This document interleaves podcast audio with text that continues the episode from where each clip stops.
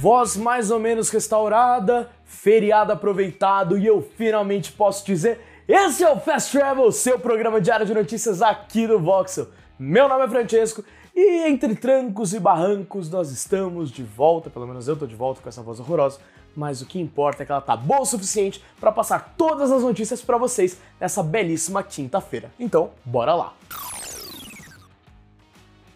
E a gente fala de game brasileiro aqui sim. Hoje, dia 17 de novembro, está sendo lançado para PC o game 171, conhecido por muitos como o GTA brasileiro. O game está em Early Access, o que significa que quem comprar terá acesso à versão alfa do título e receberá as atualizações do game conforme elas forem lançadas, além de poderem mandar feedback sobre suas experiências. Segundo a desenvolvedora Beta Games Group, a versão completa chegará em 2024 e ele ganhará versões para consoles, mas sem data definida ainda. Quem acompanha os índios brasileiros sabe como há mentes brilhantes aqui que batem de igual para igual com os gringos. Se 171 corresponder ao hype, será mais um grande representante do nosso cenário.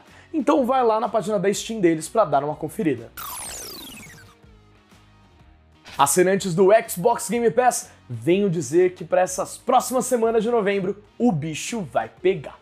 A Microsoft anunciou quais games chegarão ao serviço até o final do mês e tem até indicados ao The Game Awards. A partir de hoje estarão disponíveis para download Ghost Lore, Lapin, Norco e Dune Space Wars. Esses dois últimos que estão concorrendo no The Game Awards desse ano. No dia 22 chega Gungrave Gore, Dia 29, Insurgency Sandstorm e Soccer Story. E fechando o mês, no dia 30, Warhammer 4000 Dark Tide. Além deles, Pentinent e Somerville estão disponíveis desde terça-feira e em breve Battlefield 2042 poderá ser jogado por conta do EA Play. Vale dizer que entre esses tem alguns que só estão disponíveis para console e outros só para PC. Então acesse o link aqui na nossa descrição para saber certinho e também descobrir quais jogos vão sair do catálogo esse mês. Ainda falando em Xbox, dois grandes lançamentos da marca que estavam previstos para esse ano foram adiados para 2023: Starfield e Redfall.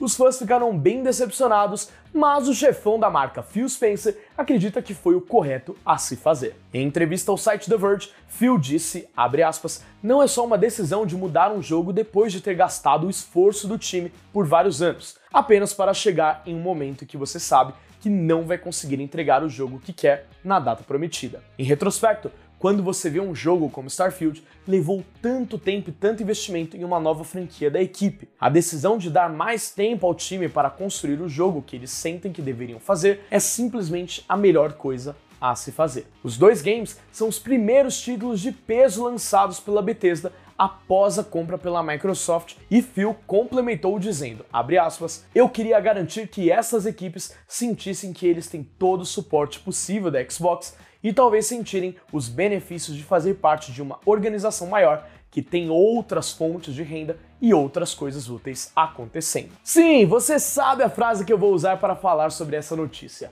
Um jogo adiado é eventualmente bom, mas um jogo apressado é para sempre ruim.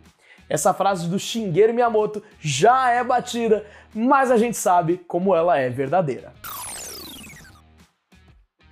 Acho que a maioria de vocês, assim como eu, cresceu ouvindo músicas do rapper Eminem e jogando GTA no PlayStation 2. E se eu disser que quase houve um encontro dessas duas coisas? Bom, segundo o rapper britânico e agente de Hollywood Kirk Irwin, faltou apenas um sim para isso acontecer. Durante o segundo episódio do podcast Bugsy Malone's Grandest Game da BBC Sound, Kirk afirma que no começo dos anos 2000 ele se encontrou com Sam Hauser, presidente da DMA Design, estúdio que viria a se tornar a Rockstar North. Nesse encontro, eles ficaram discutindo uma adaptação de GTA 3 para as telonas, e a proposta feita envolvia Eminem no papel principal e 5 milhões de dólares para a empresa por ceder os direitos da franquia. Acontece que Hauser recusou a ideia e, segundo Kirk, aspas, eles saíram de qualquer conversa sobre fazer um filme quando perceberam que a franquia que eles tinham era maior do que qualquer filme sendo feito na época. Colocar Eminem para estrelar um filme deu bem certo em 2003,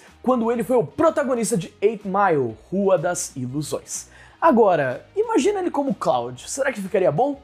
Eu acho que eu só apoiaria se ele fizesse uma batalha de rima com algum mafioso italiano. Se bem que isso não é uma má ideia. Muito obrigado por acompanhar o Fast Travel, seja pelo YouTube ou pelas plataformas de áudio através do Sidecast. Se gostou, não se esqueça de deixar o like aqui embaixo, se inscrever no canal e ativar o sininho, porque a gente tem muito conteúdo legal vindo por aí, principalmente com o TGA chegando. E você pode me seguir nas minhas redes sociais que estão aparecendo aqui embaixo, que eu posto muita coisa legal. Ou pelo menos eu acho que posto. Você pode ir lá averiguar e descobrir. Vou indo nessa por agora. Fui!